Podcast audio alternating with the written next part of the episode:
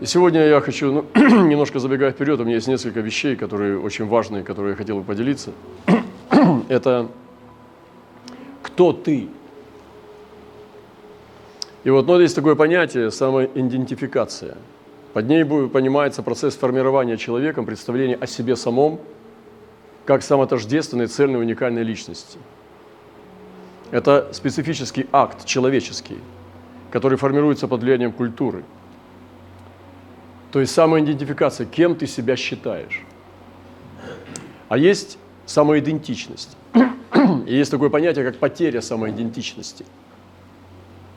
Каждую стадию своего развития человек может пройти как, как благополучно, так и нет. Есть стадии развития. И переход от одной стадии к следующей является личностным кризисом. В кризисе теряется эго-идентичность. Задача психотерапевта – ее вернуть и когда я спрошу тебя, ты кто? Ты что ты ответишь? Итальянец, американец, россиянин, христианин, верующий, раб Божий, что ты ответишь? Какая твоя самоидентичность? Какая твоя самоидентификация? Кто ты? И если бы пришел тебе ангел и сказал тебе, вряд ли бы ты сказал, я русский. Ты бы сказал, я грешник. Или я человек, которому нужен Бог. Или я нуждающийся пилигрим в прощении. Наверное, ты бы себя отождествлял с ангельским миром, как вечное существо. Я хочу сказать, как Иоанн Креститель о себе говорил. Его свидетельство Иоанна, когда иудеи прислали из Иерусалима священников левитов спросить его, кто ты? Он объявил и не отрекся. И он не сказал, я еврей, сын первосвященника Захарии с Елизаветой. Он сказал, я глаз вопиющего в пустыне. Исправьте путь Господу. Как сказал пророк Исаия, вот кто я тоже.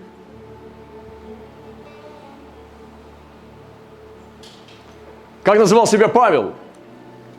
Павел, апостол Иисуса Христа, по повелению Бога, Спасителя нашего, Господа Иисуса Христа, надежды нашей, Тимофею истинному, сыну вере, а Тимофей сын в вере, он не сказал, я еврей, э, э, э, истинному Елину, которого я обрезал. Нет, это апостол, а это сын в вере. Благодать, мир, милость от Бога Отца нашего и Христа Иисуса Господа.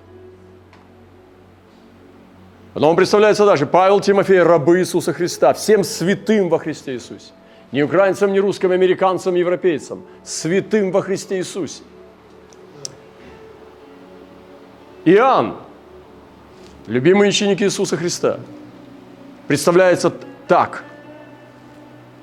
Откровение Иисуса Христа, которое дал ему Бог, чтобы показать рабам своим, чему надлежит быть вскоре, он показал, послав он через ангела, рабу своему Иоанну. «Я Иоанн, брат ваш, и соучастник в скорби и в царстве терпения Иисуса Христа. Я, Роман, брат ваш, и соучастник в скорби и терпении Иисуса Христа. Петр, Симон Петр, раб и апостол Иисуса Христа. Он нигде не, не говоря, что они евреи.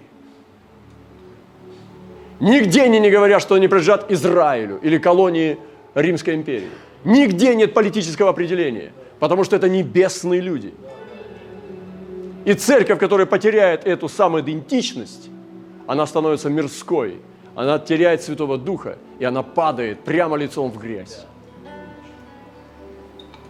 Иаков, раб Бога и Господа Иисуса Христа, 12 коленом россияне радоваться.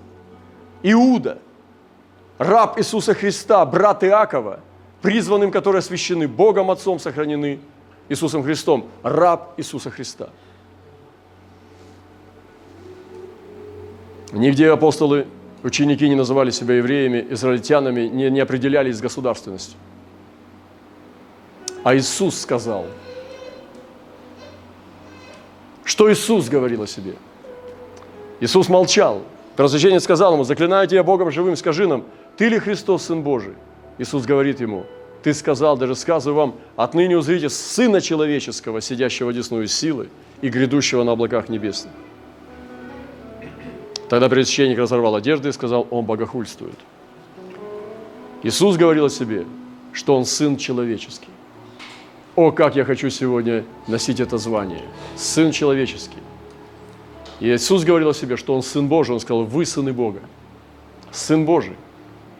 Прежде всего, когда у меня отнимают мое право земное, я перехожу в небесный статус, от которого я не отпадал. Человек Божий. Человек Божий не может быть привязан к земле. Он не может терять это из-за каких-то вынужденных обстоятельств. Он остается человеком Божьим везде. В свободе и в заключении, в голоде, жажде, наготе, в сытости, в изобилии. Он все равно человек Божий. Я обращаюсь сегодня, конечно, к церкви. Мирские люди этого не понимают. И хочу зачитать одно откровение. Сегодня здесь очень много откровений.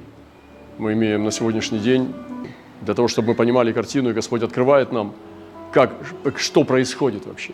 Битва зверей. Земля была в поджогах, она от этого будто стонала и содрогалась. И шел земли дым вместе со стоном в небо. А с неба были сильные громы и молнии. Будто вот-вот начнется сильный дождь, чтобы потушить этот чуждый огонь и дым на земле. Будет дождь, и он потушит этот огонь. Вижу разрушенные брошенные виноградники, в которых было запустение. Человек Божий осматривал их, затем сказал, что так не должно быть, что они должны быть снова восстановлены. Человек Божий предложил начать с полного очищения, затем пропахать землю, выкопать колодец и начать сажать новые деревья. Некоторые говорили, что это невозможно, слишком все запущено. На что человек Божий сказал, что это возможно, у вас просто нет веры. Вы еще не начали, а уже говорите о невозможности. Сначала начните как вам было сказано. Я верю, что сегодня Господь также производит суды над церковью. И вы знаете, это принцип Божий. Когда идут суды на земле, прежде всего вернитесь, откройте свои глаза. Сначала Он судит Дом Божий. Вы где-то пропустили суды, верующие. Эй, христиане, вы где-то пропустили. Если пошли суды на землю, сначала где-то церковь была судима, но это не значит, что она стенала, ей было плохо. Оставленность – это тоже суд. Покинутость – это тоже суд. Отступничество из-за того, что Бог покинул кого-то – это тоже суд. Брошенный ребенок – это суд. Я хочу пророчески сказать путь церкви на следующий сезон. Это один из камней – это пророческий путь церкви, который нас ожидает. На ложе моем ночью искала я того, которого любит душа моя, искала его и не нашла. Время ложа прошло, прошло, оно проходит. Когда нам было хорошо нежиться в благодати, купаться в домах молитвы. И время ложа проходит. Вообще-то возлюбленный не на кровати – он ушел куда? На миссию. Он ушел на миссию, он ушел в те народы, которые еще не слышали Христа, о Христе. Он покинул. И он не ушел за колбасой, чтобы сварить тебе новый утренний кофе. Говорит, любимая, хочешь кофейку в постель? Ага. Господь достаточно нам уже наносился кофейку в постель.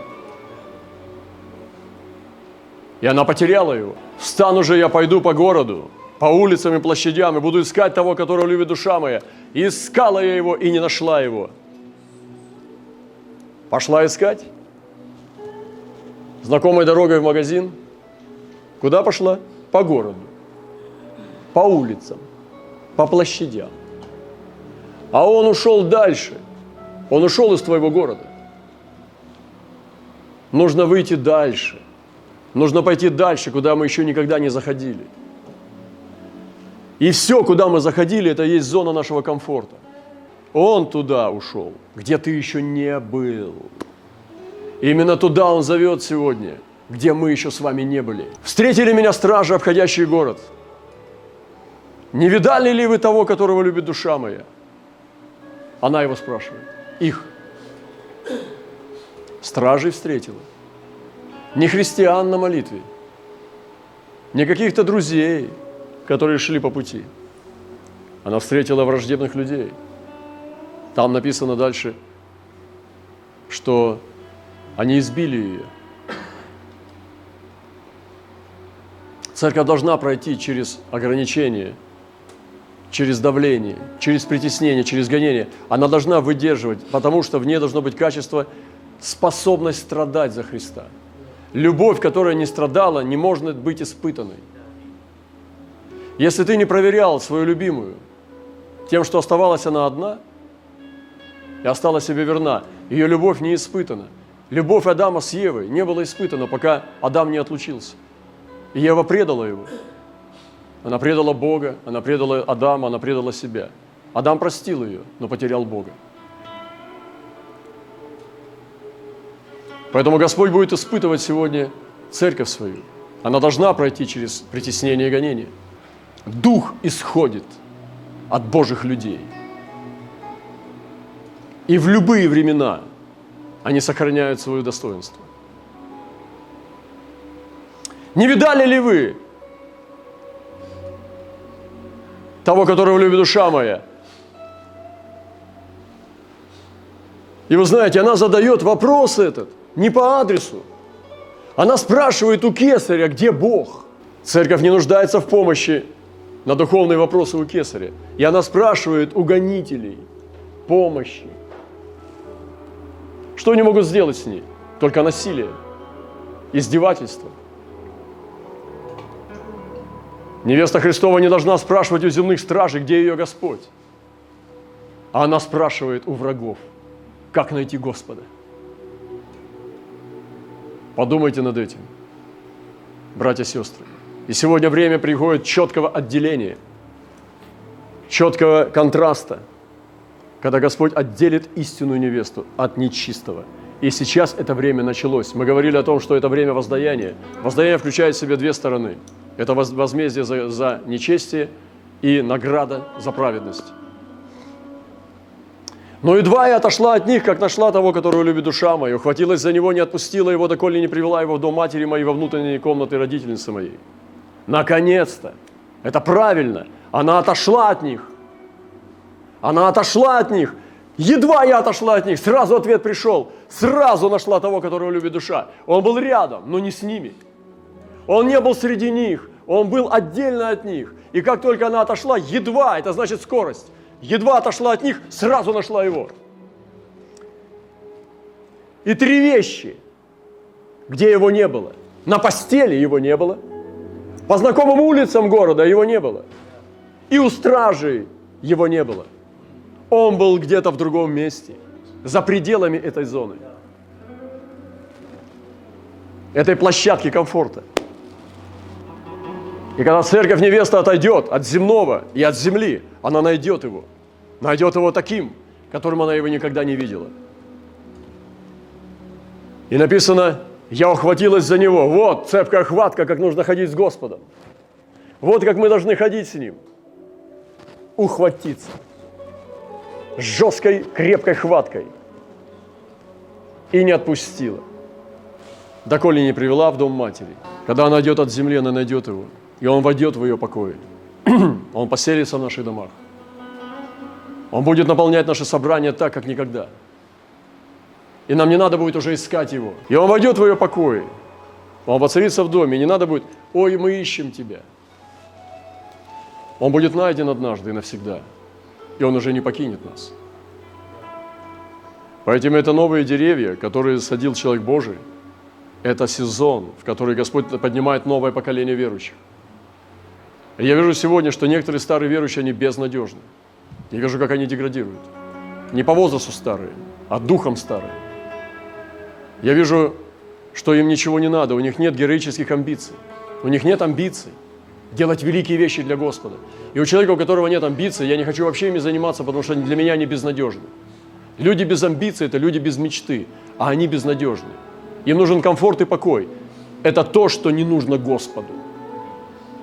Сегодня, доколе планета дымится от горя и несчастий, никакого покоя невеста не может иметь.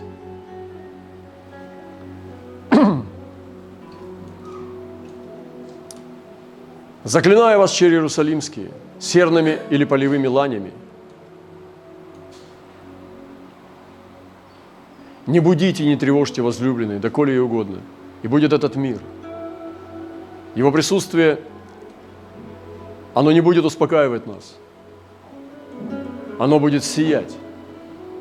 И нам не нужно будет звать его в дома молитвы.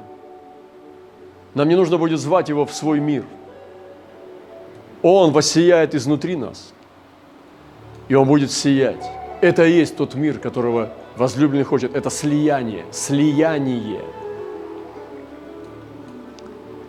Кто это восходящий от пустыни, как бы столбы дыма, окуриваемый миром, фимиамом, всякими порошками мироварника?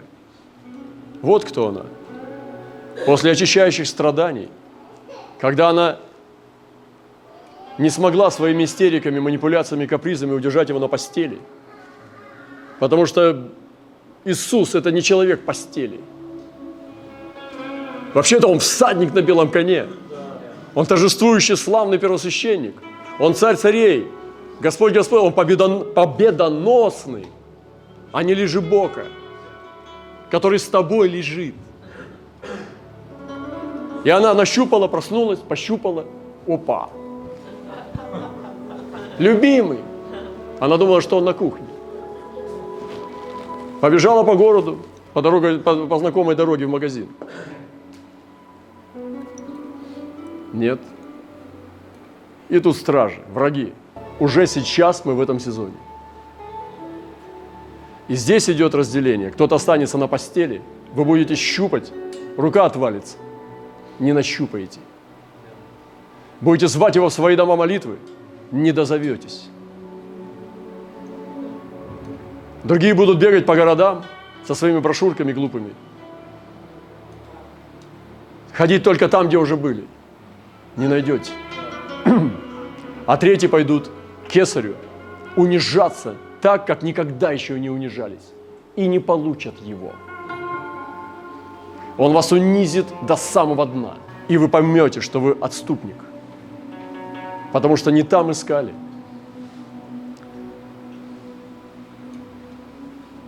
Господь очистит свою невесту. Она должна быть ему верна. Даже те сегодня, слушайте, кто оступился, к вам мое слово – вы заигрывали с дьяволом, с кесарем. Для вас есть сегодня милость. Господь открывает дверь, чтобы вы зашли, вышли оттуда. Выйдите из Вавилона и не прикасайтесь к нечистому. И я приму вас, говорит Господь. Бегите сейчас, потому что дверь захлопнется. Сегодня так надо проповедовать.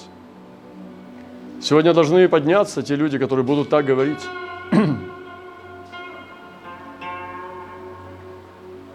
Еще одно слово, очень пророческое сегодняшняя ситуация. «И восстенаете тогда от царя вашего, которого вы избрали себе. И не будет Господь отвечать вам тогда. Но народ не согласился послушаться голоса Самуила и сказал, нет, пусть царь будет над нами, и мы будем, как прочие народы будет судить нас царь наш, и ходить перед нами, и вести войны наши. И выслушал Самуил все слова народа и пересказал их вслух Господа. И сказал Господь Самуилу, послушай голоса их и поставь им царя. И сказал Самуил израильтянам, пойдите каждый в свой город. Если церковь не принимает Божьего пути – Бог не слышит ее. Еще раз, восстенаете от вашего царя, которого вы избрали себе. И не будет Господь отвечать вам тогда, кому Он говорит, Божьему народу, что Он отвечать не будет. Но народ не согласился служить пророка. И говорит, пусть служит царь будет над нами, мы будем в политическом двигаться. И три проклятия для церкви, которые Бог никогда не благословит – и не отвечает на ее молитву. Это первое, это беспечие. Когда церковь не в теме, она просто занимается собой, ее эго обслуживает. Беспечие. И написано в Писании так, горе беспеченным на Сионе. Если ты беспечен к тому, что происходит В твоих молитвах не слышно то, что сейчас происходит. Горе беспечным на Сионе. Вы на Сионе, и вы беспечны, вас скинут. Как вы молитесь? Вообще молитесь об этом или нет? Если нет, вы самый тот и беспечный и есть. В равнодушие – это второй путь, который Бог проклянет. Ты не холоден, не горяч. Это равнодушие. И я изблюю тебя из уст моих. Извергну. В буквальном переводе изблюю, то есть Бога тошнит. От теплого. Но если бы ты был холоден, просто неверующий, или горяч, это единственное состояние, которое устраивает Бога. Но так как ты не холоден и не горяч, я извергну тебя из уст моих. Значит, ты в устах его был – ты провел его слово, проповедники, которые его устами являются. Если вы не проповедуете против беззакония и не открываете истину, вы тот теплый и есть.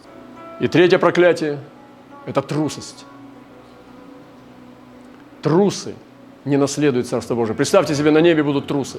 Хочу вам сказать одну вещь интересную. На небе не будет ни одного труса –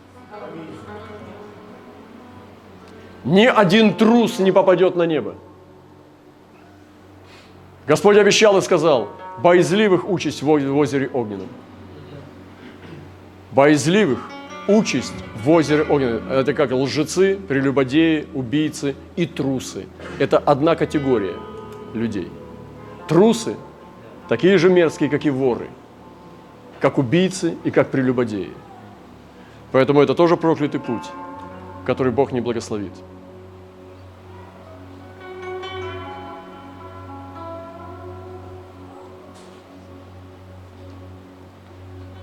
Поэтому сегодня очень важна позиция. Церковь должна облечься в позицию. Это невеста, которая восходит от пустыни. Она посходит от пустыни, не из города она выходит. Она выходит из пустыни, куда она добровольно зашла. И Господь начал свое служение с пустыни. Это было первое место, куда Господь повел его отец перед тем, как Господь стал являть чудеса и знамения. В пустыню. Как только Дух сошел на Иисуса Христа, он сразу был уведен в пустыню. А оттуда нужно подниматься. Если ты все время бегал от пустыни, тебе надо снарядиться, приготовиться пойти в пустыню, дорогой брат и сестра. Вы люди, любящие Господа. Если вы не были в пустыне. Я не говорю о специальных обстоятельствах, которые вас загнали туда. Там заболел там, или что-нибудь, может быть, даже утрата семейная. Это еще не пустыня. Я говорю о пустыне Господней. Недавно мы были в магазине и думали о том, что люди сейчас запасаются продуктами. Толпы стоят там, э, банкоматы и хотят продукты. Как ты запасешься продуктами? Ну, наберешь ты на три месяца даже. Будешь жевать, тебе же надо будет потом с соседями делиться. Или терять свидетельство, скрывать, что ты ешь. Но будет розовые щеки, выдадут тебя. Сосед умрет от голода, а ты христианин, тебя Господь благословил, ты не умер от голода, потому что ну, ешь, ни с кем не делишься. Так же, так же не будешь ты себя вести. Поэтому самое лучшее дело против голода, знаете какое? Не запасаться продуктами, а научиться поститься. Научиться без еды жить. Научиться в воздержании пребывать, сосать корочку хлеба и проповедовать Евангелие. Очень важно встать в позицию, войти в святость Божию. Не думайте, что без святости вы сможете увидеть. Когда вы увидите? Кто-то находится в грехе, запинающем уже долгое время. И что должно произойти с вами? Какая должна кукушка кукукнуть, или там, я не знаю, петух закукарекать? Что должно с вами произойти? Или беда начаться? Или какая-то неизлечимая болезнь откроется у вас, чтобы вас остановить? Как вас остановить от греха? Перестаньте безумствовать. Сейчас остановитесь Прекращайте искушать Господа. Вы снова распинаете Его, Ему снова надо лить кровь. За каждый грех за, за добровольный льется кровь. И написано попирать Сына, не почитать за святой кровь завета и Духа благодати оскорблять. Не ждите, пока что-то произойдет с вами. Нам не нужен рак, чтобы перестать грешить. Нам не нужна катастрофа, нам не нужна смерть близкого родственника, чтобы перестать грешить. Сейчас остановись, все средства благодати поданы, поэтому церковь должна осветиться. Она не может в грехе и в грязи победить в духовной войне. она не может победить духовной брани, будучи грязная. И стать в позицию, активироваться. Нужно вернуться к личным отношениям, к первой любви. И откровение судов сейчас – это показывать истинную картину происходящего. Мы должны дальше идти, невзирая ни на что. Демонстрировать перед небом и землей, что мы живые Божьи. И подняться выше этого дыма земли, этого помоечного дыма, подняться над ним и парить с Иисусом. Я буду заканчивать, но еще есть очень много слова.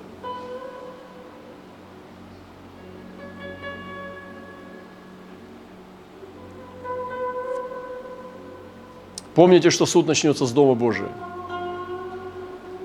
И поскольку сейчас идут на земле суды, Дом Божий не, меню, не минует. Замечайте сейчас, как все начнется отделяться. Ускорение идет. Когда пришел ковид, мы испугались болезни, но мы поняли, что пахнет апокалипсисом.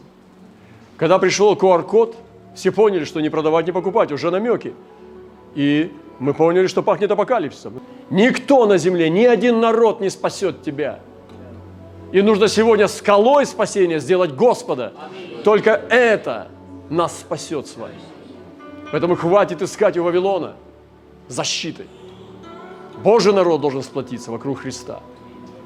Сегодня время темное на земле.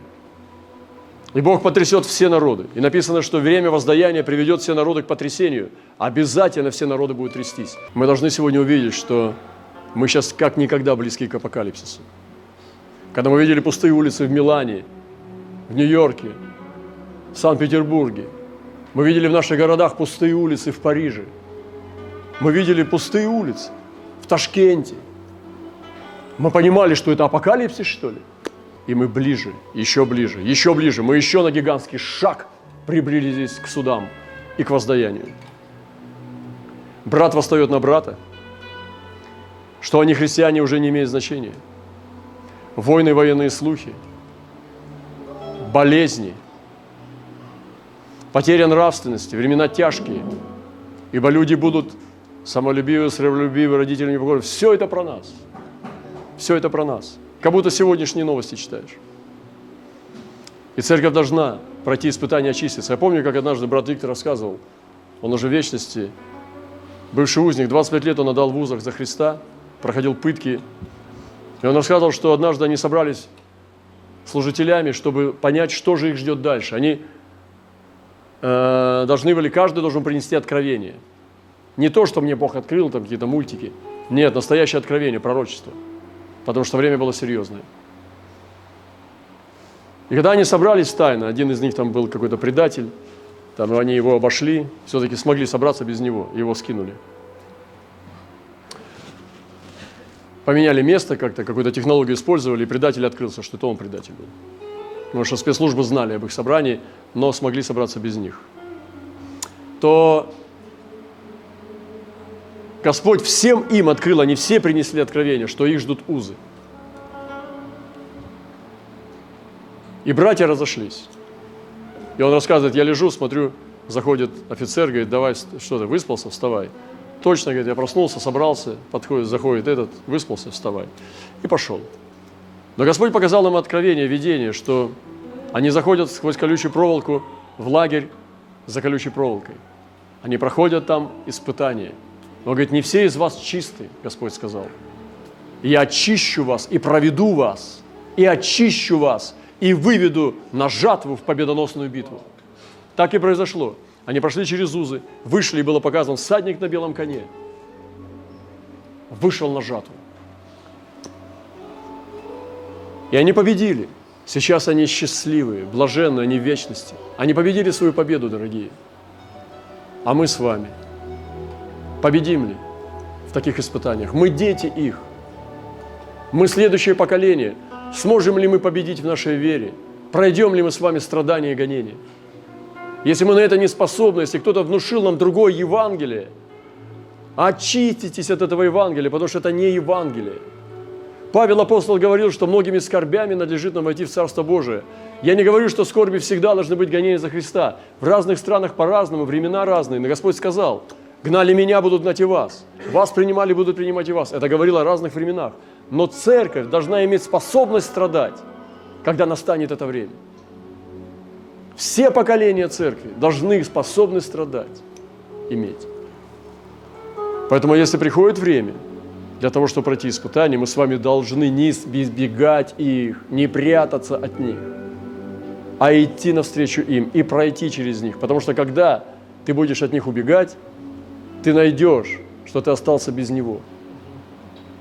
Как эта невеста, которая пошла его искать через избиение. Но если бы она побежала от стражи, она бы не нашла его. Потому что он сам страдающий воин.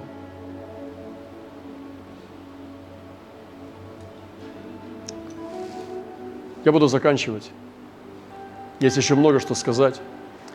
Поэтому я призываю, приготовьтесь к посещениям Бога. Бог будет посещать свой народ. И это неприятное впечатление. Это не тонкие мурашки. Это нечто более серьезное. Увидьте, узрите время исполнения пророчества. Узнайте уже эти две маслины, которые придут и будут мучить живущих на земле, они уже в пути. И их предтечи, этих маслин, уже на земле. Я говорю в духе этих маслин сейчас. Вы видите, это бесстрашие веру. Прямая идет подача трансляции слова. И эти маслины будут говорить в великой силе и прямоте. И они будут мучить живущих на земле. До времени их будут терпеть, они ничего не смогут сделать. Но потом не смогут их терпеть, они убьют их. И их трупы будут лежать, они будут показывать по сетям их мертвые лица. И многие будут слать друг другу подарки, потому что они убили тех, кто их мучил. Но через время они восстанут и воскреснут и поднимутся на облаках. Каким-то образом они будут свидетельствовать, что они исчезли, но они живы. И люди на земле, особенно враги Бога, будут трепетать, потому что они будут уже бессмертны. И сегодня в духе маслин Бог ожидает пророков апостольские движения. Апостольское движение, сказать вам самую простую формулировку апостольского движения – это апостольский дух. Самая короткая формулировка и точная апостольского движения – апостольский дух. И в пророках то же самое. Пророческий дух. Как Павел и Варнава стояли вдвоем, готовые умереть, рвали одежды свободно на себе, кричали на площадях. Также эти две маслины – будут выступать как два свидетеля, потому что при двух свидетелях слово истина. И сегодня Бог поднимает уже людей. Высвобождайте свой дух. Высвобождайте свой дар. Дар, который в тебе. Прорывается наружу на свободу. И Емина отверзается. Как сказал даже Самсон. Напои меня, или я умру. И развязалась Емина. И Самсон напился и душа вернулась в него. Кто-то из вас уже теряет душу, потому что вы не пророчествуете. Теряет душу, потому что вы не пророчествуете. Узнайте пророков и принимайте их. И готовьтесь к сретению. Невеста, приготовь себя. Жених грядет. И мы сегодня с радостью поем – эти новые песни «Ей гряди, Господи Иисусе». Нечестивый не будет это петь. Человек, который строит на земле, ему нужно делать проект, не будет такое петь.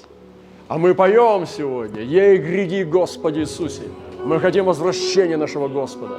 Потому что так пели первые христиане, так молились апостолы, так кричал Иоанн, так кричит истинная невеста. Ей гряди, Господи Иисусе. Так кричит невеста. Почему вы это не говорите? Почему вы боитесь это исповедовать? Когда первая церковь кричала, ей гряди, Господи Иисусе. Вернитесь к жениху, возлюбленному Господу нашему.